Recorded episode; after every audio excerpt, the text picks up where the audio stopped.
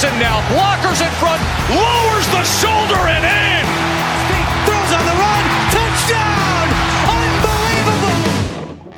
And welcome to season two of the Turn Up for What podcast. We're back talking Texans from the Great British Isles for our second season. We think football's back, or at least it appears that way. The Texans will be kicking off the season with no pre-season, may I add, on the September the 10th in a probably a 20% capacity Arrowhead Stadium. Joining me to talk through this uh, of what might be or might not even happen at all um, is Mike at Chat from Staff on Twitter. Mike, how you doing, mate? I'm doing good, mate. I'm doing good. How yeah, good. I think it feels like football's around the corner in some ways, and then other days you see it's not going to. But I think twenty percent capacity. Yeah, well, that's it. Is it twenty percent capacity? Everybody's banished to their, their armchair, and some people like that way. Um, but I mean, for me personally, I think not to be there this year for the first time in a long time is is a bit depressing, really. Yeah, I mean, most most seasons I'm I'm in my armchair anyway. It's very rare that I actually get over there to see a game, but um, it, this actually was one of the years I was planning on getting over there with my daughter. So uh, yeah, it's a it's a bit annoying. Yeah, well, that's it. And I think I mean, like you, like it's all that you know these things that have changed, and you know, whereas wearing a mask or whatever you need to do, or wherever you can't go, and whatever you've got to do, give you de- details when you go anywhere. But you know, you, you can take that if if you get a sense of normality, and I think having football back on a Sunday is, is a big is a big deal for people, I think. But to take away the atmosphere uh, and take away the, the tailgate and everything, you know, you take away a lot more, and you know, and I think it's a lot more than goes into than just what goes on the white lines. I think. Yeah, it's a big part of the fan experience, the tailgate, and being there in person and the travelling fans. Uh, uh, one of the things that struck me was um, in one of the more recent statements uh, from the NFL. They're, they're talking about you know confidence in, in, in the systems and things they've got in place, um, but they also talk about how they're going to let local rules uh, dictate sort of whether or not um, there'll be spectators and, live games. Um, that's kind of means it's going to be inconsistent because you've got different areas of the US with different rules. So you might find yourself in a in a situation where, um, let's just say, for example, the Patriots they're in an area that's got a really low infection rate, so they're probably going to be allowing fans in, um, but they're probably not going to be welcoming fans from an area with uh, with high infection rates. So, for example, the Texans are in, a, in one of the sort of higher infection rate areas. Those Texans fans might not be able to travel uh, to New England, so you you might have a situation where you've got lots of home support and very little actual travelling support. So that's going to change the game, isn't it? That's going to change the whole sort of uh, feeling of a game. Even if you're watching it live, if all the crowd are cheering for one side and one side only, that's a that's a big change. Yeah, I suppose it's how many's in there, right? Because I think if you take 60, 70, up to 80% of the fans out, then then I suppose the home field advantage is a bit less than it than it would have been. I think I, saw Houston was ranked eighth, probably the only yeah. time I've seen them ranked anywhere in, in the uh, probably where I think they should probably be in terms of a team. Uh, defense, frail, you know, defensive frailties aside, but uh, they're ranked eighth, but they're ranked eighth in terms of the metropolitan areas that have got the highest level of infection. So, yeah. So, so you know, of all the of all the NFL teams, so I, it's like it's it's it's it's a strange one. You know, at this time of the season, did you and I think we'd be talking about IDER plans. You know, I'd much be rather talking about what we, you know, what we think we're going to do in an empty set, three wide receivers. But it seems yeah. like that the it's changed a lot, and and, and look, and it is what it is, and I think it's it's beyond our control. And I think, and that that's the thing because when it starts September September tenth, the Texans go out there, Kansas City. Now our schedule, I think the whole complexion has now changed. We'll come on to a bit with you know taking fans out, mm-hmm. but there's got to be this lingering thought that it could all just get halted at any point. You saw that with the Florida Marlins mm-hmm. yesterday. They've had to cancel their opening day fixture before, so they, they you know they're they've had to can it before they've even even uh, thrown out the first pitch. And you know what? If a building or a team you're playing, uh, building gets a you know a, an infection rate and and cancels it, and then you've also got as well. There was a team this week that a, a guy. Um, I think it, I think it was Minnesota. Got one of the front office guys got um, got an infection. They just about to clear the whole building out. The guy gets sent home, and they found out it was a false positive. Yeah. So there's just yeah. there's just so many things you think. So what if halfway through the season, you know, say you're three and one or four and one yeah. or something, and the whole season just either stops or yeah, they're doing, they'll be doing daily testing to begin with as well. So everyone will be getting daily testing. And if you look at, I mean, all I can all I can really sort of compare it to is the sport that's going on over here at the moment. So you've got like cricket, for example, where you've got teams that are existing in bubbles, so that you know they're they're completely sealed off from the outside world. Um, but then you've got the occasional player who will break that. So you know, you know, a player that, that sneaks out for a, a McDonald's or whatever, uh, and then it gets found out that they've snuck out. So then they're excluded from the team. Um, so you know you've got you've got these kind of rules that are going to have an effect on player availability. Um, Did you see the um, guy from the, I think it was the LA Clippers left the bubble yeah. in Orlando, uh, and he was Instagrammed in his favourite strippers near uh, near the bubble. But I think the claim was that he went for the lemon and pepper chicken sure, wings. That sure, was, uh... yeah, yeah. but that's what's so, going to happen. I mean, these guys, so these guys are they're disciplined, they're professionals, but you know they've got lives and they're they're young guys with a lot of money and they're used to they're used to getting out there. They're used to celebrating and you know enjoying their lives. And you, are going to have people sneaking out, breaking the rules it's what happens. It's human nature. Well, well yeah, and um, that's it. I think because like the, the the rumor that the league has spent seventy five million um, on this third party testing company. Um, they've got a seven. They've got to have seventy two hours apart testing. They're going to be tested every day, and that will continue until the infection rate goes below five percent. Now, based on the the first rookies that got tested when they came in the building, I think it was about two percent odds um, in terms of players um, that were brought in the building. If you take rookie class, just that kind of rough numbers. Um, but that's the biggest question, exactly what you said. You can't trust 53 guys for one of them not to break out and do something that they maybe shouldn't do. And, you know, like as you said, I mean, if you were a 23 year old guy, you know, with, you know, a, a fair bit of disposable income, putting your body yeah. through severe punishment and strain, and you can't go and just go out for something to eat or go out for a few drinks with your friends or your teammates or anything like that it's a lot to ask. Uh, and you think yeah. you see in the NBA they've, done, they've put them in the bubble and it feels like it's worked, but I just don't think it's feasible when you've got you know probably an operations staff plus the players plus all the equipment plus everything. There's, yeah, it's, it's too much to boss around, I think, and it just wouldn't be practical. And they're in they're in really close. I mean, they're they're in really close proximity to each other. It's just the way it is. It's the nature of, of a team game.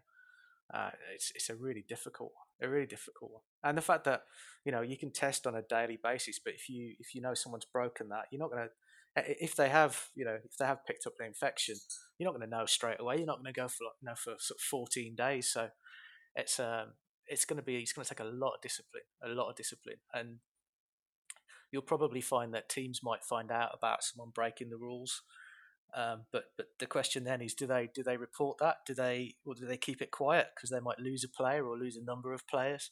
Availability. It's uh, it's going to be really interesting. I mean, you know, on on the bright side, there will be football, and everybody's kind of playing by the same rules, so it's it's an even playing field. But how they manage that, it's going to be really difficult. You see in the building as part of those. So I think this week they've come out. The Texans have got retina scan doors, so you don't have to touch any surfaces as you walk through the building completely gutted the place, cleaned it out, brought the guy, I think his name's Ray Claridge, they've brought him in uh, to be sort of head of hygiene. He's put, you know, the, you can't mix with tier one to tier two. So tier one players are the players, the coaching staff, and the essential essential football operation. And you've got tier twos like the media and PR and some player contact. And you've got tier three, which is the complete back office that don't go near the sort of you know the the the, uh, the players in the in the front end of the of the program. But you know, all that being said, as I said, it just takes one guy to go out and go, you know, and, and do something or go somewhere and actually not even do anything particularly, you know, particularly untoward.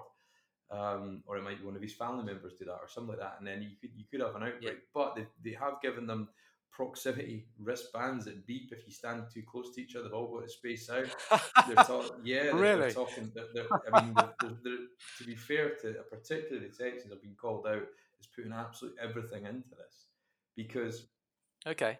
They, you know, and and and I take my hat off to Cal McNair. You know, you think of what you think about him, and he's a, he's a bit goofy with a moustache. But when he came out and he did all those interviews with, uh, you know, some some big big uh, figures in the black community in Houston and and, and, and abroad, you know, and, and further afield, um, he came across really well, I thought, and he came across like somebody who cares and and actually probably changed my perception as, as a lot of other people did, you know, did.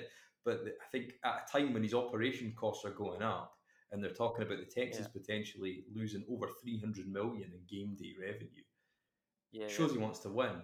Now, is that because he's got Bill O'Brien? Uh, Jack Easterby in his ear saying, "Look, this is potentially a window of opportunity we're facing right now." Because if you think about the lack of training camp, right, the tech, the Texans go, are going to yeah. are turning up in the next or, or staggered um, pace over the 70, the 72 hour period until they're all clear, then they can be inside the building.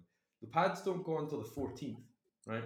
And you've only got total of 14 padded practices between now and Kansas City. You're in from the 1st to the 11th, but then you get the day the 8th off. You're in the 12th to the 16th, and you get the 15th off as well in between that. Yeah. So the early weeks and which, you know, if you add also the fact if you go to Kansas City week one, maybe 20% of the, the, the fans in, in, in the house, and teams have had a limited practice, it's the best time for us to play, in theory, on paper, better teams than us at that point of the season. Yeah, you've got a better chance. The the playing field is completely level. Yeah, first few games. Yeah, first few games of the season, the quality is going to will naturally be lower than it would be if they'd had a decent you know amount of preseason, and that's where there's there's probably two two new areas where you know having a competitive advantage in these areas is gonna is gonna make a difference and has never made a difference before. That is you know the the start of the season, as you say, how how well you manage that, and also how well you manage the health situation in an, an ongoing way as well. So if you're better at making sure people don't get infected or don't put themselves in situations where they might have to be kept out of games just in case, then that's that's an absolute competitive advantage. So that that could make a difference. That could that could really make a difference in, in a game where sometimes the margins are you know really small. You know, it's it's very small amount of, of margin in terms of performance. Being able to keep people uh, keep people on the field a little bit longer and, and being more ready for games is, is absolutely even though that, that sort of that one advantage is probably only going to last a game, two games into the season, that's a big difference. That one or two games can make a difference. And I, I think with the health is probably on every given season is maybe 30 40% of what goes into it because if you stay healthy you've got a chance. If you cut your best players into it every team's got a, you know a good core of pro veterans that can that can win you games. This season i think that you know that probably rise to 50 60% now you take out obviously you've got to have teams that players will disappear um, for weeks if they go in the it's not the concussion protocol we're worrying about it's the isolation protocol that we're now got to worry about. Yeah. And then and then also on, on top on top of that, we've got players, and it's not happened to us yet, but you've seen today. I don't know if you've seen Mike just in the last couple of hours. It's come out. The Dont'a Hightower is going to sit out the season for the Pats. They've already had Marcus Cannon, their right tackle, last night came out, so right. he's going to sit out. Uh, obviously, uh, Laurent uh, Tard, uh, Laurent Tardif, I think he's pronounced him, the French Canadian guard for the Chiefs. Um, he's sitting out now. He's a big piece of that line. Um, yeah. that that was already potentially a, an area that they were going to address. Now, don't get me wrong, they've signed Kelechi Osemele, who you know was a pro- previously you know sort of Pro Bowl level player when he was in Oakland. Um, so yeah. you know, I don't feel like they've got that much weaker. Um, but certainly the Pats, if you think of all the players they lost with Brady um, and every, everything going out the window um, in this, you know, over the summer, you know, they, they're looking weak. So that could happen to any team at any point. Now we're probably going to find yeah, out in the next few weeks, and you never know. One, you know, we, we, you know, you and I don't know what which Texas players got diabetes or asthma, and might just think. No, well, that was an interesting thing because I was reading a few days back the uh, Players Association had got a statement which is now missing from their site. So I'm assuming that they that they have uh, that the the relationship with the NFL has become more constructive again. But there was a point where there were the Players Association and the NFL seemed to be quite at odds still over quite a lot of issues. Um, but one of the things that they had agreed was was the um, you know the opt outs you know for, for players that might have might have issues or might feel that they're sort of more at risk than others. Now I don't know what the details of what what, what makes you eligible for that, but essentially these opt outs they you know they can't they can't force these players to play, and they shouldn't force these players to play. But it, it is a it is kind of a a tool that players can use during the season as well.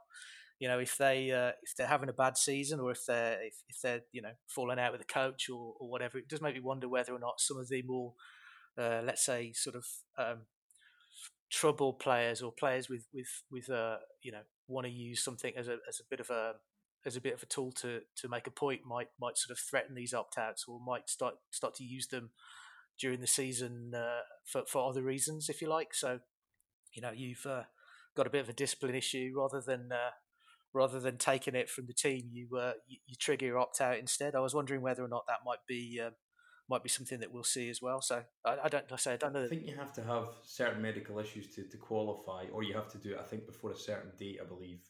But I mean, uh, okay. to be fair to the NFLPA and and uh, DeMaurice Smith and the guys that are running, you know, on the on the board there, and um, they've done a good job, I think, in terms of trying to get. They basically had to re-engineer parts of the CBA temporarily.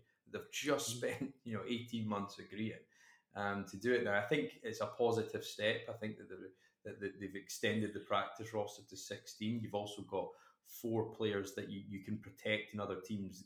They don't go on waivers, you yeah. can keep them. So that'll be interesting to see of the undrafted free agents.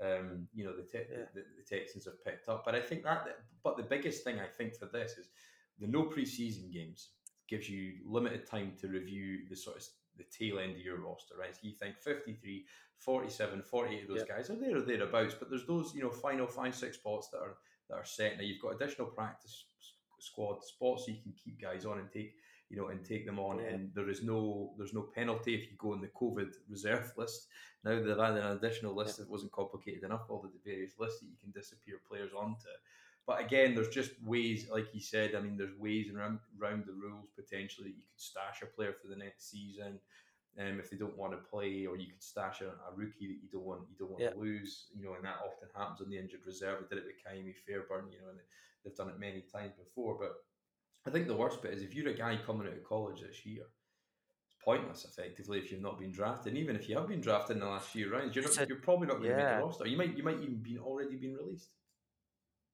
Yeah, oh, it's gonna it might end some careers before they even start this season. Um, it's a it's a concern, I think. Um, it's it's yeah, it's it's difficult. It's it's a bad time for anyone to be starting any career, to be quite honest. Um, but there's a there's a sort of cycle with the NFL, and uh, I think if you if you fail to get on it at, at the right point, then um, it just makes it all the more difficult. So yeah, yeah I totally if, agree. If you that, think guys on the roster now, like Dylan Cole, special teams captain, he was undrafted free agent. Brennan Scarlett's had a second contract since since being undrafted free agent. Probably our best running back ever. Arian Foster was undrafted yeah. free agent. You know, you think you guys like Victor Cruz, who went to Super Bowl, Tony Romo, all these kind of guys that have been big players in the league come for humble beginnings and because they've worked their way in over training camp, OTAs, mini camp, pre-season. So these guys are not going to have it. So I think it limits the talent. But I think one thing I would again I would tip my hat to O'Brien, and you know he's been criticised much this offseason as always, but you know he said this is a veteran type of year and now that reality is right. really yeah. hitting home for people because you know they took a limited draft class of five guys. Uh, you yeah. know what nine nine undrafted free agents. A few of them they've released yesterday. We've still got two cuts to make. Um, but he, he, to be fair, I mean, he was ahead of the curve, I think, on this one versus some teams that took big classes. Yeah, start of the season, no, no, uh, very, very limited experience at that level is going to be is going to be a real issue for some people. Um, so yeah, maybe maybe you know I think I said I think I said a previous one that you know maybe O'Brien's got uh, this this grand plan that we don't know about and it's all going to pay off. Maybe maybe it is paying off. Well, I think veteran teams this year. I think if you've got a new coaching staff, if you're relying on yeah. rookie contributions, I think in reality, I think okay, you probably want Ross Blacklock to come and contribute. Um, but I don't know if you saw a photo. There was a picture on the other day, and it was Blacklock I think it was Davin Bellamy who's been in the practice squad forever and came into Georgia, never quite made it onto the team, and Jonathan Greenard. And actually, I was shocked at the size of Jonathan Greenard compared to Blacklock. I had in my, my head that Blacklock was a far bigger defensive tackle, you know, big body in the middle. And actually, mm-hmm. when you saw those two guys side to side, I thought he's a defensive end. He's not a defensive. He's not a tackle. So I did notice last night when the Texans released Ira Savage Lewis, who's been on the on the on the practice squad for a while. We know Brian's been high on him. You know, there's people certainly in the building are high on him. He's um, been released with a non-football designated injury, so they brought back Albert Huggins, who was came out of Clemson. Actually pretty good in the preseason last year. I thought against the game against Detroit did quite well. So obviously, I think they're concerned about that depth and, and um, you know on the nose um, of that line. But you know, you, there's, there's ways and means around that um, in terms of that. But really, if you look at that class this year, Greenard and Blacklock, you can you know we can contribute. Certainly, I mean, with all respect to Charlie Heck, I don't want to see him in the field because that means Tunsil or or Howard are missing time. So you know, and then you got Reid and mm-hmm. Coulter who could possibly play a bit special teams and maybe come in for some packages. So yeah, I don't. I, I'm in terms of relying on rookie contributions to win. I don't think we need to, and we should. Ne- you should never need to, but I think you know some teams are in that position. But you know, if you've got a rookie quarterback or you've got something like this, you know, you know, or a, a key position for you, you know, apart from maybe running back, because you know you're basically just diving into the holes that, that are given to you, you know, via scheme or blocking, and wide receiver when it's kind of match up and you can just run your your set routes, your set package. It's going to be hard for rookies to contribute this year, big time. I just can't see it. Yeah, I I I, I agree, I agree, and you know that whole getting into into the season. I think uh, it, it, probably the, the latter half of the season. I think not such a not such a sort of major issue, but I think first half of the season that that's going to make a you know it's going to have a big impact on on how well certain teams do. Yeah, and I think you know I think the, the schedule. I think if you look at all the road games that we had, you know they're potentially like the Thanksgiving uh. Thanksgiving Day crowd. Easy for me to say against Detroit, or you know, or Kansas City Week One, or going to Chicago, going to Pittsburgh. These places are pretty loud, you know, and there is a home field advantage there. And actually, that's been taken away now. And actually, you know, okay, we've got Cam Newton's coming to, to, to you know, to, for the New England game. I don't know how that, you know, pan, you know, how, how they'll pan out, but you you've got to think there there is definitely a change in our you know schedule because it's yep. you know that that's a big deal. But I think it is a big deal, and there's small positives right now. But I think what we've got to remember is that the biggest concern I think, you know, having this, you know, health aside, and you know, the season's a lottery, right? I think we'll have, you know, a couple of teams that make it in the latter stages of the playoffs that you probably won't expect just because they, you know, they've got foundational pieces in the building and they've been lucky, lucky with even luckier with health than you normally need to be. But the biggest concern is the salary yeah. cap, and they're talking about 175 million that will drop down to potential. That's the floor they've set for next year. We've not extended Watson yet. We've only, if it was to fall with that amount, we're only going to have less than a couple of hundred thousand dollars space right now. Um, without mm-hmm. you know Watson's extended numbers, only his fifth year numbers. You know, so you're talking maybe a significant portion of that salary still to be accounted for. So if it does fall down, I think you know this season could you know not not a closing of the window in some ways, but certainly a good chance versus we're going to have to make some tough financial decisions that's probably been forced upon us because of this. Yeah, no, that's a fair point. Um, I think we we've said before that if we, I think we we kind of agreed that if we could go into the bye week um, in a positive uh, positive results against negative results, then we you know the season's going to start to look really good. Um, so I think that kind of plays to our advantage. But you've got a, you've got a fair point that you know, this is a this feels like this feels like a, an opportunity that if we miss it, um, and it always felt a little bit like that actually. To be fair, before the whole COVID nineteen thing, um, that this is a sort of not a last chance at all. That's that's the wrong that's the wrong way to put it. But it feels like things are this season after this season things are going to get quite difficult. So they'll be difficult for O'Brien, I think, if we don't get decent results this season. Um, and I think they'll be difficult in that you know we're, we're going to have big bills to pay and uh, potentially quite big shakes in terms of the sort of um, the experienced players in the team. So yeah, you're absolutely right.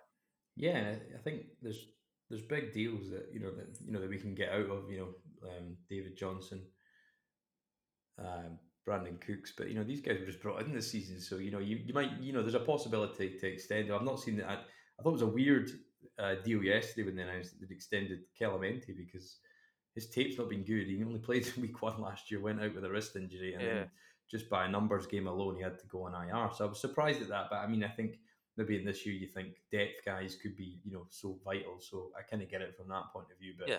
he certainly didn't warrant it. But I don't know if that was just an uh, a, a, spread of his cap money maybe into next year, and then less, and then next year's, you know, so it's one of those almost false extensions in a way where there's not that much guaranteed into next year. But you know, I think it, it, it, does worry me that at times. I think because you know we're one of the teams. I think we're one of the top four or five teams that will be caught out by this the most.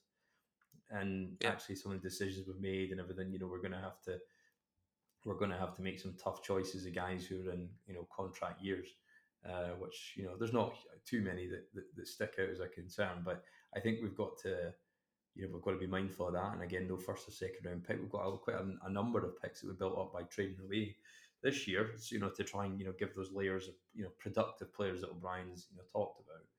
But yeah, it's it's it's got to be a concern when when um, when he's, he's when Watson's deal is not done because if you look at the the deal for Mahomes, okay, it looks, looks big numbers and everything, but spread over a 10 year, you look at the cash flow by 2027 that we talked about. I don't know if he'll ever get paid that or, you know, he'll be out of, no. he'll be out of kilter with the market by the time that rolls around. And actually, the first yeah. three years are incredibly team friendly, and that was what allowed them to go and sign Chris Jones. But the rumours are that Watson wants a short three or four year deal, a three year extension to his current, you know, one year after this season. Um, That's not a surprise. No. That's not a surprise because you know, and this this also is is why I feel that this you know we we've got to make some real strides this season because we've got to keep the confidence of the talent that wants to stay in. The, we want we want Watson to want to stay in the team. If I think if we have a flat season, then Watson's going to be thinking to himself, I don't want to tie myself to this team for a long time because you know I, I have no confidence in the management, and, and um, maybe I'll be better off going somewhere else. And it would be fairly easy mm. for Watson to find himself a, a, another berth if he needed to. Yeah, I, I, yeah, I know. I've heard people say that in some sense, and I think I don't think you can ever underestimate him leading the franchise.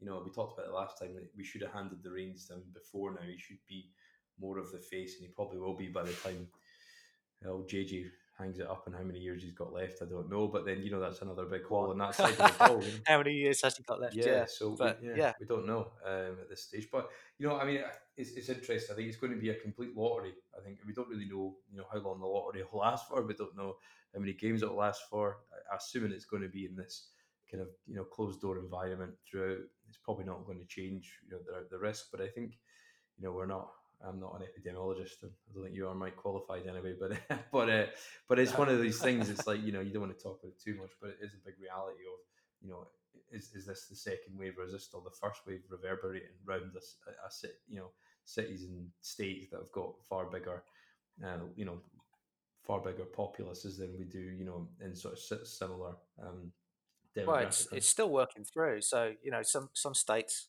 some states, you know, where it has been quite bad, it is improving. It's still it's still above acceptable levels. You know, it's still technically a pandemic, um, but it is, the numbers are improving. I do get to see these as part of my job, um, but there are there are some states sort of um, where where things are actually getting worse still. Um, so this is why it's it's inconsistent. It's absolutely inconsistent, and I, I know the US is a is a is a different thing. You can't compare like the UK and the US because the US is like lots of different countries all bolted together. Um, and it's so spread out and they're so different. So some of them are basically empty, but you know, some of this this could be going on for a long time. This could be going for a very long time. This could be going on for more than this season. This is this is likely, I would say, something that's going to still affect it affect next season as well. I don't think it's going to go away within the space of a season. Um, so um, yeah, it's it's not it's not a thing that's going to clear up. So it it might be that um, whatever rules they get in place and, and maintain and adjust over the course of this season are, are going to hang around and still be with us.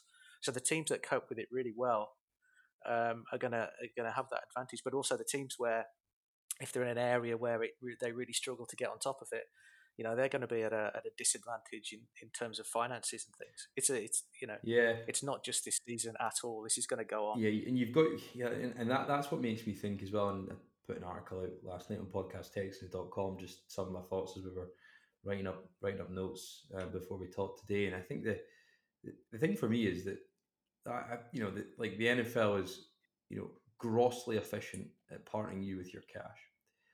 Yeah, you, their ability you know, or their um, channels to take that cash off you, predominantly through game day revenue, which is the biggest source for every team. It varies by team, is reduced. So you've got to you've got to think, you know, that there's going to be ways to mitigate that, and you know, is there going to be swap, you know, switches towards gambling and, and, and that availability and accessibility of people that can go and place bets on games? Because we'll come on to some of the Washington stuff and later, but the but the you know that that that was that was part of that story, um, and there was also part of the fact that you know you think as states have allowed gambling, you do see some you know some terrible decisions by referees or players or yeah. point spreads or whatever it might be, and you know and when you know and when economies you know falter, gambling goes up. It's just you know that's just a well trod, trodden economic theory. Yep. So that's got you know that's going to play into it as well. I think, and you think it's going to change the complexion you know of it, whether it be you know basically a pumped in crowd noise by Fox Sports, which they seem to be doing. I've seen they've got individual. Uh, self-imposed or superimposed rather crowd faces in the baseball. And I think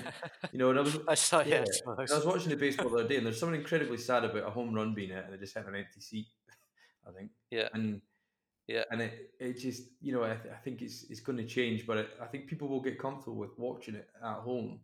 I think the players yeah. at time will get comfortable with no energy but energy swings games and and and money will definitely swing games but I think you know, like whatever's going to, you know, whatever we've been used to watching in the past, I think that's you know it will change, and the quality of the product that we touched on, I, I think that's going to go down because the ta- you know, the, there's there's a I think it's Dartmouth I was reading about the other day, and they, they've not allowed their players to tackle each other in practice for a long time, and the, they've reduced um, they've reduced issue, issues of injuries and surgeries, you know, beyond recognition. So you know, there, there may be a trend of you know not tackling your own team in, in, practice, and you've got limited practice as it is. But you know, I think that that's gonna that's gonna impact the field. And I think if you watch, you know, NFL even from like the late nineties, early two thousands, the standard of tackling and some of the execution is far better than it is now because the last two CBAs have reduced time players' times with coaches, and it's just you know, and it's mm-hmm. reduced the quality of the product. So it, that might just perpetuate that problem again, and yeah, but you also you you increase the risk of, of foul tackles and you increase the risk of injuries during games as well. Though you know, it's not it's a it's it's you know, be you might iron out injuries in practice, but people being able to tackle properly and within the rules and safely is a thing that isn't. It doesn't just come; it comes with practice and with with knowing what you're doing. So, if that if the quality of that goes down, you know, um, it, it, it has a it has an impact elsewhere. So that it might be safer. You might have you might have less injuries in practice, but you, you start you look at um, I got a good good analogy I guess is um, where you be in rugby, right? So um, it became a professional game. The players got bigger and stronger and faster, and the, and they had to look at how tackles work because you know you start to you, you've got a guy who's the size of your average American football player hitting another guy who's also moving at a similar speed, and and if you're not doing it right, you, are going to injure yourself. You're going to injure the other player. Um, so you've got to have that contact. You can't you can't have a game like like American football and, and not have people practicing in close proximity and having that contact. I just can't. I just don't. You just can't do it. It just it would, some of the real fundamentals of the game are sort of at risk of, of not being as good. And that, apart from it reducing the quality of the game that you're watching, um, it, it, makes it a less safe game for the player. Yeah, I mean, you already saw that in the last few years. You know, as you got late season, that you know people leading with the shoulder, not wrapping up, and poor tackling, trying to yeah. clean guys out, and and you know, and a lot of the time as you do that, defender, you actually you give up a play more than make one. I think, and that's the yeah. So you know, players I think will have to adjust, and that was always the issue with Kevin Johnson, wasn't it? it was you know, got him at Wake Forest, first round picks, probably that, and um, what's the guy's name, McCoy, that they took in the first round. It was like 19, I think. He's only just turned 30 now, I think. But when they took him back, I think it was 2008, I think they took him. They're probably the only two like bust they've had. But the big problem with Kevin Johnson was he was only 180, 190 pounds, like maximum. But he played like a guy who was yeah. 220 and he just threw, threw his shoulder around, he got concussions. He didn't play smart. Yeah. I think if, if that's anything that maybe comes out of this, they'll have to learn how to play smarter because – you can't, you know, do that. It's and, and a part of that's driven by coaching staff because it's like in the NFL's a boys' yeah. club and it's the way it's always been done. You don't learn that through theory. You can you can you can absorb some of that how how it works through theory, but you've got to do yeah. it. You've got to do it to understand how it works. You can't you can't just watch a watch a PowerPoint presentation about how to protect yourself going into tackles. And, uh, you've got you've got to try. And that's going to be the expectation, you know, with you know three or four weeks, fourteen peaks, uh, fourteen padded practices, and you know, and it's going to it's going to make some shocks, I think, in terms of how players contribute or not contribute at all, because O'Brien doesn't trust rookies, and you can see that, you know, in the special teams, yep. and we'll probably move on a bit. But you know, we've got Tracy Smith who's come in. Um, to, well, he was already as assistant special teams coach or coordinator. He'll take over. Obviously, Brad Seely, you know, and a bit of an older guy being yeah, around the league, yeah, retires, and he, you know, he, all this probably yeah. going on. He, he, he went home to, to live with his family while it was while everything was shut down. He,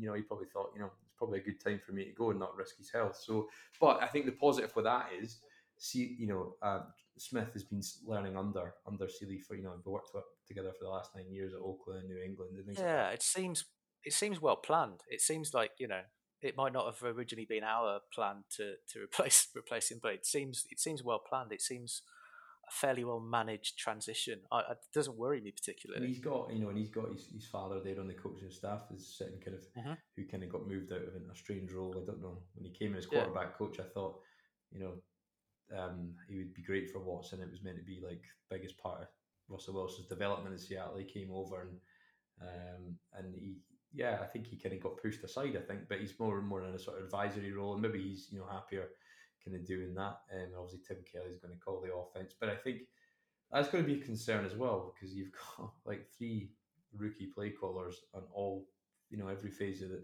every phase of the game this year. Um, you know, but I, I, I, I have heard, you know, sort of Tim Kelly's kind of said on the offensive side of the ball that he wants players' input because he's like, look, we've got limited time to do this. I'm not going to try and shove my ideas down your throat. I need you to give me ideas what you're comfortable with and what you can and what you can execute because we're not going to have a lot of time to install this because we've already lost, you know, yeah, two key phases. But you've still got you've still got Bill O'Brien looming over all of them as well, though, in terms of play calling. So it's not as if any of these oh, guys. Oh, to be honest, I think over the piece, I'd probably you know unless it's George Godsey esque I, you know, when when Brian gave him the call sheet and they took it off him, and then you know, and then he left, and then I don't think he's really even been a quarterbacks coach level of employment since then. I think he maybe at Miami now. He was at Detroit for a while, but you know, I I think Tim Kelly's been with O'Brien for well entire time at Penn State and his entire time at the Texans. So if he, you know, I I think he'll let him run free. I think he's seen that he can he can do that. I think, but special teams is one which you know I think is, is, a point of consideration because it's all execution, and it's and it can break a game open. We saw that in the Kansas City game when Mecole Hardman t- returned that punt return, and that was probably the biggest point. You heard the crowd come in, so you won't have that sort yep. of like uh, sort of springboard moment from the crowd for the players to go and you know take that emphasis on and you know go and grip the game, but. You know, it just it, it swinging field positions massive, and you think you know they've lost a number of players on, on special teams from last year um, that have gone out the door. You know, Taiwan Jones has gone back to Buffalo. You've got um, Barkevious Mingo obviously came the Clowney trade, but he's he's signed for Chicago as well. So like you know, but guys that were that were big on um, were big you know big numbers, and you know, so you saw Mingo's block in the in the in the playoff game and stuff. So the guys that were doing quite a good job, and a lot of people probably don't notice and probably don't you know spend a lot of time you know watching because you just you know the guy makes a tackle or the guy gets a fair catch, you think, oh, the coverage was good, yeah, on you go. But uh, you know th- yeah. that you know it doesn't go back that long to days of Bob Olszewski under Kubiak, and you know we tried Larry Izzo for years, and this special teams is an absolute shit show for you know, a number of years. And I don't think people for you know people easily forget that, don't they? When when it when it's actually been really good, you know, when we were in the last two or three years, it's not lost us games for the most part. And it's probably not won as that many games, but I think that's probably a lot to do with the rule changes and, uh, and the wedge. Blocks. I think special teams special teams is one of those things where people notice when it's bad, but but don't notice when it's good. Um, I think they're they're not they're not not glamorous particularly. They might have the occasional moment where things something gets turned around and everybody gets excited, but it's one of those ones where if you can rely on them and they do a decent job, nobody notices. It's, it's only when it all goes wrong that people really sort of pay attention. Yeah, and that's that's. And I think you know I, I think you've got to hope that Tracy Smith can can take it on and, and, and make sure this team is you know up to the standards as it was last year because it's all execution, communication.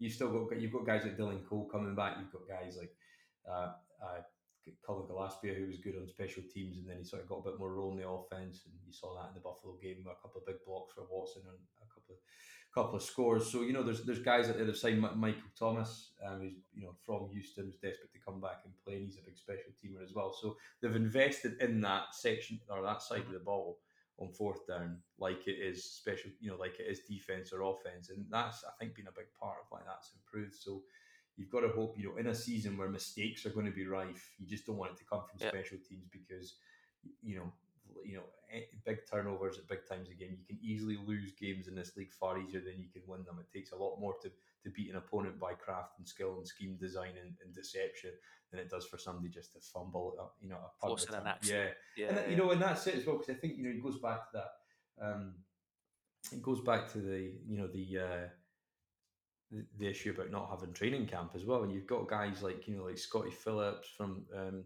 that's come that's come in. You've got like the guy Big Z, um, I don't try and pronounce his name, a defensive tackle. You've got the guard at TCU that's coming. So there's there's all these guys that have got potential. Now, not all of them apply in special teams, but that's how they'll make this roster. Um, you know, if they can become positive in, on fourth down and then maybe you know fill a number of packages for you. But you know, we, we, we've got we've got a lot of we've got a lot of you know good good quality special teams players who that's what they do, and we don't really ask them to do a huge amount more than that. So you've got to hope that it'll be much of the same for this team because it's a big a big big part of, of uh, keeping yourself in games. But anyway, a couple of bits we want to t- touch on, and then we'll get wrapped up, right? But I thought so. I was looking at the. I don't know what you think, Mike, but I don't know if you've seen this top 100 NFL players, right? And I always remember, like, so I always think the Pro Bowl was pretty much dead the day that Mitch Trubisky made it because it's pointless. You should have all Pro, and there won't be a Pro Bowl this year, so I think it's probably a great step actually because it won't be a risk. So it'll just be an All Pro team uh, for both you know for both conferences, and that's it, right? Because then you yeah. get all these alternates that just totally dilutes the whole purpose, and it's just a bit of a show for people who live in Orlando to go along and watch a game, right? But then, so then I thought this two years ago when uh, old Baker five nine uh, was Baker Mayfield at um, at the Browns was rated above Watson, right? And that was going into last year. I mean, that that myth was completely dispelled by everyone that could ever, you know, anybody's ever watched the game probably doesn't need to watch too much to to tell you that actually, you know, that wasn't necessarily a, a good move. But I think this season, I think, look, I appreciate it's voted by by the players, right? So that's yeah. fair enough. But I think yeah. this season it feels like it's even got even less relevant. You've got like guys like Myles Garrett, okay, who's 80, okay, I know he got suspended last year, sitting at 80. And then, you yeah. know, but then you've got guys like Keenan Allen, 77. You know, he's like the best route runner in the league by, you know, quite substantial amount. And the worst one of it all was currently, in my opinion, I know Laremy Tunsil's coming, I think, about 66. But yeah. the the biggest one for me, I'm just trying to find where he was actually ranked just now, but was the the Pro Bowl, all pro left tackle of Ronnie Stanley of the Ravens, who's probably the best left tackle in the game. And he's got guys like Todd Gurley ranked ahead of him, and you just think, just just get rid of this now. I mean, I don't know. I mean, you, there's not a lot of content right going in off season, but it's a popularity well, exactly. contest, isn't That's it? It's, it than, it's, not. It's not based on statistics or anything like that. It's just a popularity contest, I think. And yeah, it's all entirely subjective. Well, that's it. And you've got you know, and you've got guys like you know Tyron Smith and Errol Thomas. You know, like yeah, Ronnie Stanley. Yeah, there you go, seventy fourth, right? Yeah. Uh, and you think and then you've got a rookie running back, Josh Jacobs. Okay, had a great year, thirteen hundred yards or whatever. But how's he? You know, how, how can you rate a running back who is everybody knows now these days the view of everyone is ten a penny, and you've put you know, and you've put a guy who teams would kill to have. You know, you saw what the Texans gave up for yeah for um for Tunsil for that. So know, yeah, we got our friend JJ at number forty-five. I mean, there's no way he would agree that he should only. well, that. exactly. Yeah, I think he slipped every year, but maybe maybe that is accurate. Then in that's case. But but then you talk talking about Tunsil and the trade there, right? We've got a big trade for yeah. this, and this is I think this story probably encapsulates the Texans off season, and I hope you know when this season's all done, we've got something to say. All these people who have dragged this team through the mud all off season, right? Because Jamal Jamal Adams trade goes through and it's you know just you know what you know maybe was it twenty picks difference placing off the Tunsil deal. Plus, I know there was a couple of players in there that Bradley McDougald's going over. He's actually not bad safety. I think it's you know decent bit of business for the Jets. They're not in a position to win, so they, they take the picks, just like Miami where we got Tunsil. But that was universally panned by critics. One for the amount they gave up, and the fact second the fact that they didn't extend them. Neither of those happened because it's Pete Carroll, because it's John Schneider. Uh, you know, Seattle, good team, great program, program builders. You know, they've got Russell Wilson. Everybody loves them. it doesn't get anywhere near the same sort of level of criticism. And, and but to be fair, there was a few prominent media members called that out. But it just it just feels like you know one rule for one, one rule for the rest. You know when it comes to genuine meet. Look, and Houston is a, is the what the fourth largest city in America. It should have a far bigger presence than it does in social. You know, eh, they all you know, and it does not social media because I think, as you said, that's a bit of a a bit of a skewed reality, right? But in terms of the sort of mainstream media, you never get a look in. It's always the same. You know, it was a shame with the virtual draft this year because they didn't have a team to cut to adverts when it was their pick. You know, and that's usually what happens to the Texans, yeah. right? But I just thought, does that not just sum up like the off season of people that just I mean, we're just so low down the priorities of people or, or perceptions of people this year because of a few moves. They just forget everything yeah. else that goes on the season prior. I always think. Yeah, yeah, it it is. It does seem to be. Um, it, you know, if I was a paranoid person, I'd say it was like there was some sort of conspiracy. Um, but it's, you've got to embrace it. It's, it's, a competitive advantage. Again, at the start of the season, if, if everybody's convinced by this that the, the Texans are not a not a competitive team, then when they come out and prove that they are a competitive team, maybe that will give them an advantage and win some help them win a game. That is, you know, and, you, but it's but it's even with the bookies as well, and that's that's when it starts to maybe think, oh well, they got a point then? You know, am I completely wrong? Is my maybe I need to go out and put some money. Well, that, do you know if you? If, I tell you what, if the takes win the AFC South this year, yeah, uh, that'll pay for my flight next year because it's good. It's good. it's good odds, right? And and like. Yeah, it's very good. And but you know, and then but even, even like and I usually put maybe 20 quid on the a Super Bowl every year just in case. Because you think, well, yeah. if you get to go, then you know that that'll help with some of the cost. So it's worth the 20 quid, and it's like an insurance policy, I always think, right? Yeah. We're 28 to 1. The Chicago Bears are ahead of us. Yeah, yeah. I mean, it's but, madness. Like, so, but it's just the, the disrespect to people. But you, but what I've noticed now is I always think it takes about a year to catch on the truth because there's so much, you know, complete disregard for what goes on the field because you know you hear people talking and you know and they're and you think well I don't think that guy's listening to actually what's going on in the field right? But there is a complete disregard for what actually goes in the field but now you're starting to slowly see that sort of rhetoric and thinking actually you know not to go over old ground but you just think you know actually maybe a, a, a team that never quite got over the hump and didn't look that efficient on offense maybe channeling over 35% of your targets through a possession wide receiver who's lost his top end elite speed, you know, questionably speaking, yeah. isn't necessarily yeah. a healthy distribution of the ball when you've only got one ball to go around. And maybe actually yeah. a more varied attack would begin. And you're starting to see that sort of thought. Now, not, not that I'm saying I can define or you, you know, or you can sit here at this stage of the off season definitively say that is going to be a strategy that works. But I mean, I don't remember a time ever watching this team, even the year we signed Brock Osweiler, you know, that that that people doubted us this much. Now that's going to be fuel, you know, up to the tier. It's a, it's an odd one. I, I have seen so no, I've seen a few pundits that have that have gone down that route of actually, you know what, um, may, maybe forcing Deshaun to to use other options is actually going to be an, an advantage this season. But it's definitely been a it's definitely been a minority view. But at the same time, you've got these same pundits who are who are um, so down on the Texans' chances generally. These same pundits are still also in the same breath talking about Sean Watson's chances of becoming MVP, and it's just like what. How can how can those two things exist in your mind at the same time? Yeah. No, well that's it. I think it, like you know, and uh, all these moves, you know, in off season or whatever, it's you know, we're going off on a bit of a tangent here, but probably probably not had anything out for a while, so some of this. Let's have a good yeah. Well, some of the, but, you know, I think, I think with some of the still, you think like you've got you know a top five guy, you know, maybe even a top three when he's on form. You know, okay, top ten on a bad day. Yeah. At the most important position, you, you, you know, Seattle can make that move for, um, you know, for us for a who's essentially a, a, box safety that gives you a lot of, you know, that gives you a lot of versatility, and he can rush the pass and he can do everything else. But you know, he's not. I don't know if he's in that same sort of. Uh, same same same uh, kind of bracket when you know when they had Kam Chancellor and Earl Thomas back there, and you know the you know the, Legion of Boom, but they're looking to try and get back to that as a model, and that's why they've done it. But the reason why they're doing that is because they've got a, a franchise passer. Why are they competitive every year? Because they get just enough quality around him, and he does the rest.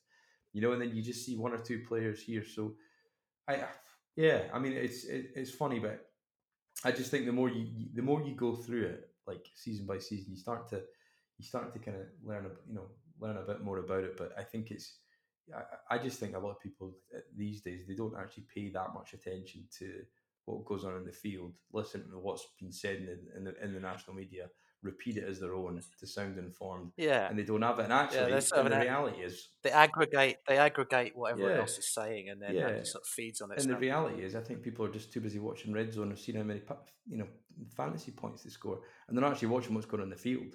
You know what I mean? And I just yeah. don't think that actually, you know, I think the appreciation for the game, I think sometimes is being lost. I think because you know you just think, well, that doesn't really make much sense to me, but I can see how it makes sense from a point of view of you've listened to somebody who you can pick up in a draft that'll score you points.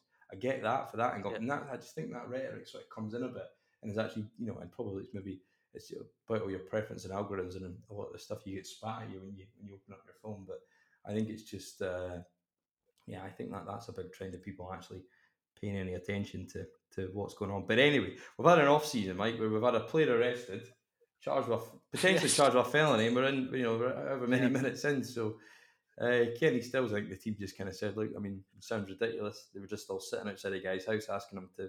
Yeah, it was a peaceful yeah. protest, right? It was a peaceful protest. Technically trespassing, right? So fair enough, but it was a peaceful protest, and I think the team, you know, didn't even make comments. Team won't Yeah. yeah. exactly. Uh, uh, you know, um, I mean, the guy the guy uses his platform in a way. I mean, it's difficult to make a comment without sort of maybe making political comments. So I'll be really careful. But guy uses his platform to to you know talk about things that are important to him, and you know, fair play to him. I I've got no issues. I you know, hopefully hopefully nothing nothing is going to happen. Uh, yeah, and I think you know my worst fear was does that get blown up by somebody, or does it you know you know does that get blown up by a yeah. sponsor, and, it, and and then it makes them make a decision that's potentially not. But I think but you know, and I think some, I think the, the days of though of it being political, it's not. It's just about treating people fairly, you know. And I think, and fair play to Kenny because I think he's got Absolutely. a role to play for this Absolutely. team, you know, this I year. Think... And uh, he could be, you know, he's he's got a chance of being potentially, maybe not, in, maybe not in yards, but he'll. I think he could very well lead the team. You know, he's probably a top end wide receiver three, yeah, if I not four, depending on you know who else. I think he's healthy, an important. He's an important he's player this season. Yeah. A really important player. Yeah, I think if if, if if if this had happened uh, in an isolated incident, maybe a season, two seasons ago, I think that, that it would have been turned into an issue. But I think right now, it's definitely different. Yeah, it's changed, and I think that's the thing. I mean, there's just been it feels like so much going on this off season, but yeah, for a, a guy to get around. I mean, the last time the guy got arrested was Ryan Griffin when he put his hand through a window when they when they when they drafted another tight end on, in the third round, and he probably knew his days was up. And then I think the team used it as an excuse to get out yeah. his contract. So yeah, I, I, I, yeah, I, you just think you know, you know, just shows you what a crazy off season it has been when uh, a player gets arrested. You know, I think it, you know, and it's a footnote. But I mean, if you take a pragmatic view yeah. of it, it should be a footnote because I think the charge was, you know, one of the biggest made up. You know, I think you know, obviously everybody's got controls and stuff they can put in to help them do their job, but I think it, the charge was something like obstructing somebody from conducting a legal yeah, act. Yeah. it just sounds it was, like bollocks have made yeah. up on the spot just to try and clear people out outside the guy's house. But like, I mean that, that, that I mean you know as you said without going too too far in it, but that, I mean that story is absolutely shocking and fair play to Kenny for for um for pursuing that you know with with such vigor and look if he if, if that's the kind of vigor he's got to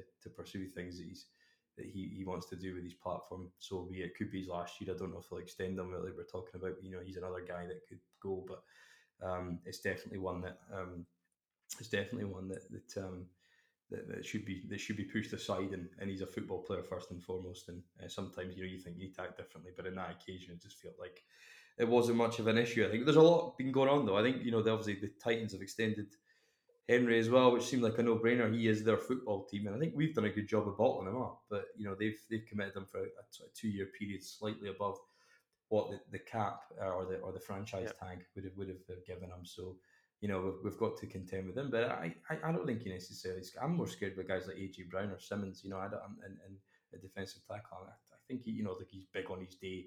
But I think when you know we've played him, we've shown understanding of how they want to run the ball and actually we've forced them. Yeah, it doesn't scare me. You know, I, I, no, no, I don't think so. I think he, he from the guy I've watched, you know, I know he's, he's had some injuries and he's not always you know, played all you know as many downs or snaps as he should have. But yeah, I was. I think you know they've committed a lot of money to you know a running back and a and a and a, and a passer who you know he might he might might regress back to what he's always been. I think that's a big chance. But yeah, there's been a lot going on really um, around the league. I think and obviously all the stadiums are coming out. I think of, of being closer. You know, Atlanta's confirmed that. I think you know. Imagine if you're LA as well, right? If you both LA teams They've got Shearer Brown New Stadium, yeah. which is empty. and they've got to conduct with Hard Knocks as well, so they've got that added risk of both of them being filmed, both yeah. of them empty stadiums.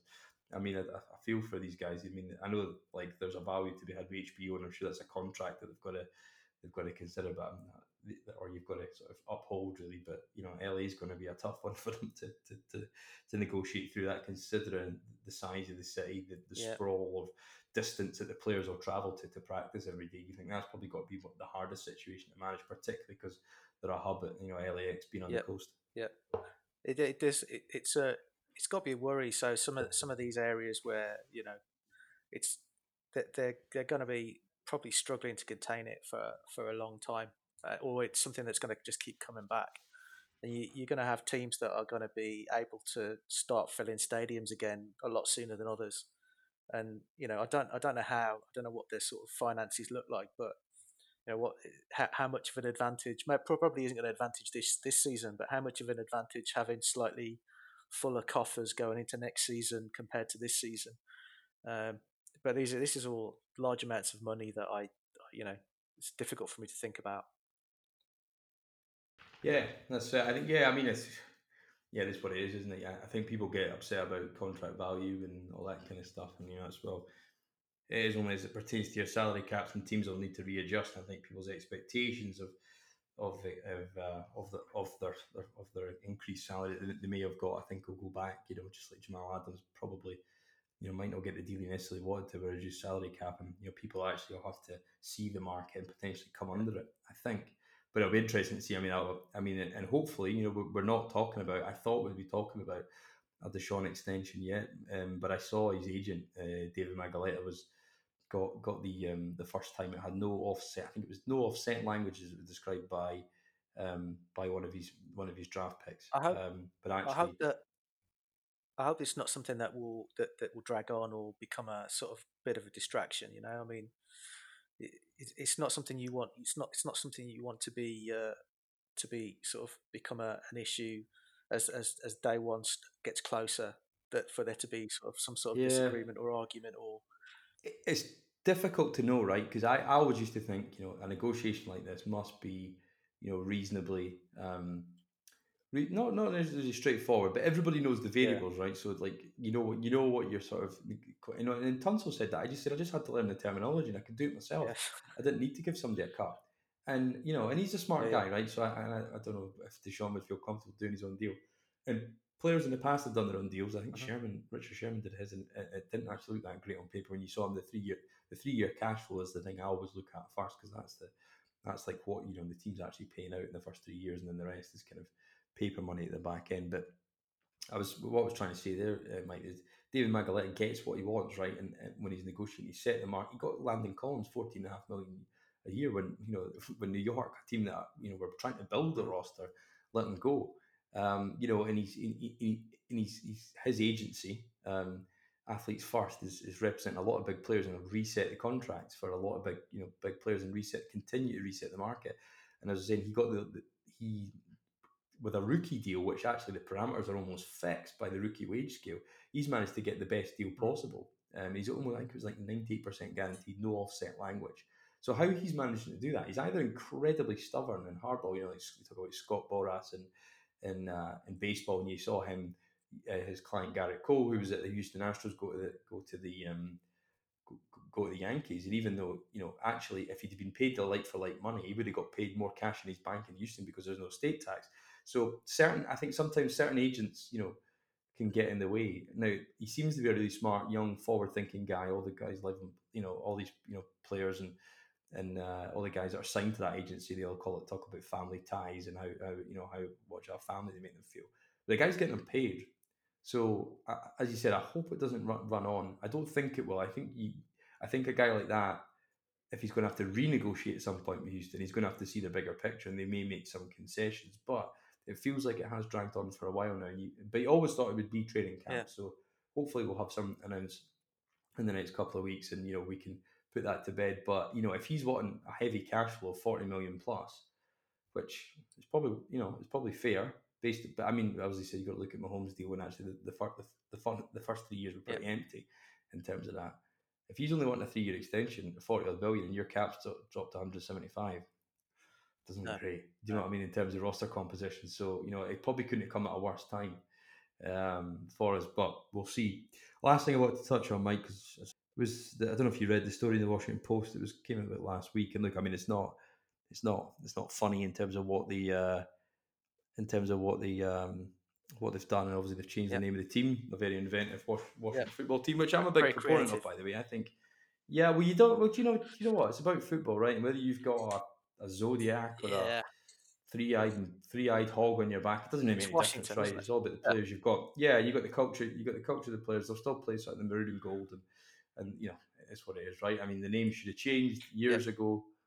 Uh, you know, it was racist five years ago. You know, or question. You know, or I mean, unless you're you know, unless that I always think unless that term affects you, then it's difficult to actually say definitively from the outside looking in. But certainly, it's been shown in studies. There's some that weren't offended by it, yep. But anyway, you can see how it can be construed as something that's probably not the commonplace for you know hundred, couple of hundred thousand people walking about with that yep. name in the metropolitan yep. area with that logo on. Fair enough, get it.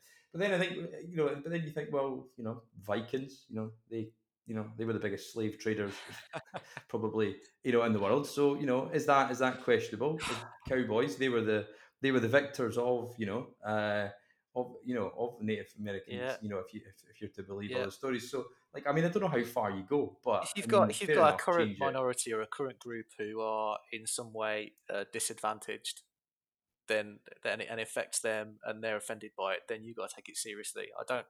We haven't. There are yeah. no Vikings and they're in a position of disadvantaged in the world at the moment. So.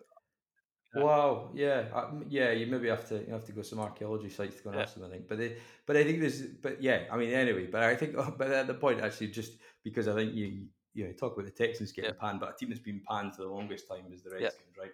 So, you know, the Redskins are, are Washington football team. Washington, the Washington, the Washington football team um, were accused by cheerleaders of a sexist working yep. environment, which actually now Ron Rivera, the coach, who a guy I think a lot of people have got time for in the league. Um, his daughter actually works there, and you know, and he said we're going to try and move on, but there was the their, their head announcer, a couple of senior vice personnel all um, all were you know relieved of their duties. Now there was there was a number of bullet points that didn't make it into the um, Washington Post article, but the and, and there's a reason why. But you know, but there was talk, you know, and again, you just never know, confirmed source, etc. But you know, there was talk of the FBI looking into it, you know, because it was reasonably, you know, re- reasonably kind of severe. You've got, you know, they had talking of of and why it's relevant to the text and why we're talking about it is, um, is, is Jon Gruden, uh, Jay's brother, who was the head coach at the time, talking about having sex parties uh, with with uh, an abuse of the cheerleaders, taking their passports off them so they couldn't leave.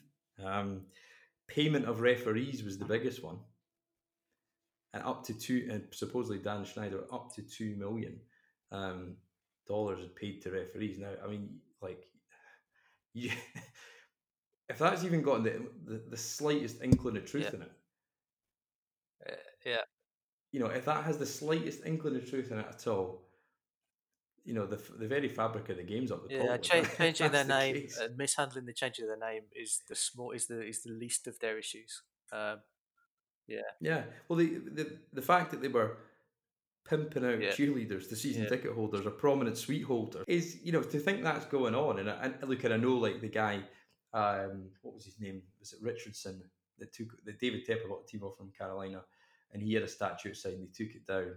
Yeah, you know, and some of his, but I mean, like it was like a sort of nineteen seventies comedy sketch when he was going around the office on a Friday, you know, and he thought people are actually putting up with that. Now, look, I know the NFL is effectively a private industry, and there is certain private or you know even public based companies, but are in industries that are not necessarily what most people would, yeah. would accept as you know common courtesy, at least at the very least, to people in the workplace. But you think, yeah, I mean, you, to think he they could have been paid. I mean, if they were paying referees, it wasn't a great investment because they've not really gained anything out of it since. I, since, I wonder. Uh, I've, I've, got theory. So I, I work. Um, I work in PR. Right? I've I've worked. I've gone through quite a few sort of brand brand changes for for large companies and things. And that when you look at the sort of half, fairly half uh, half cut um, rebrand with a temporary Washington um, name, it does make me wonder whether or not they think there's more stuff that's going to happen. and they and they think that there there might be some of this muck's going to stick, and there might be you know there might be more scandal, and there might be more things that come to the surface, and they're holding off with a proper rebrand until all of this is out of the way. Because the last thing you want to do is have a brand shiny new.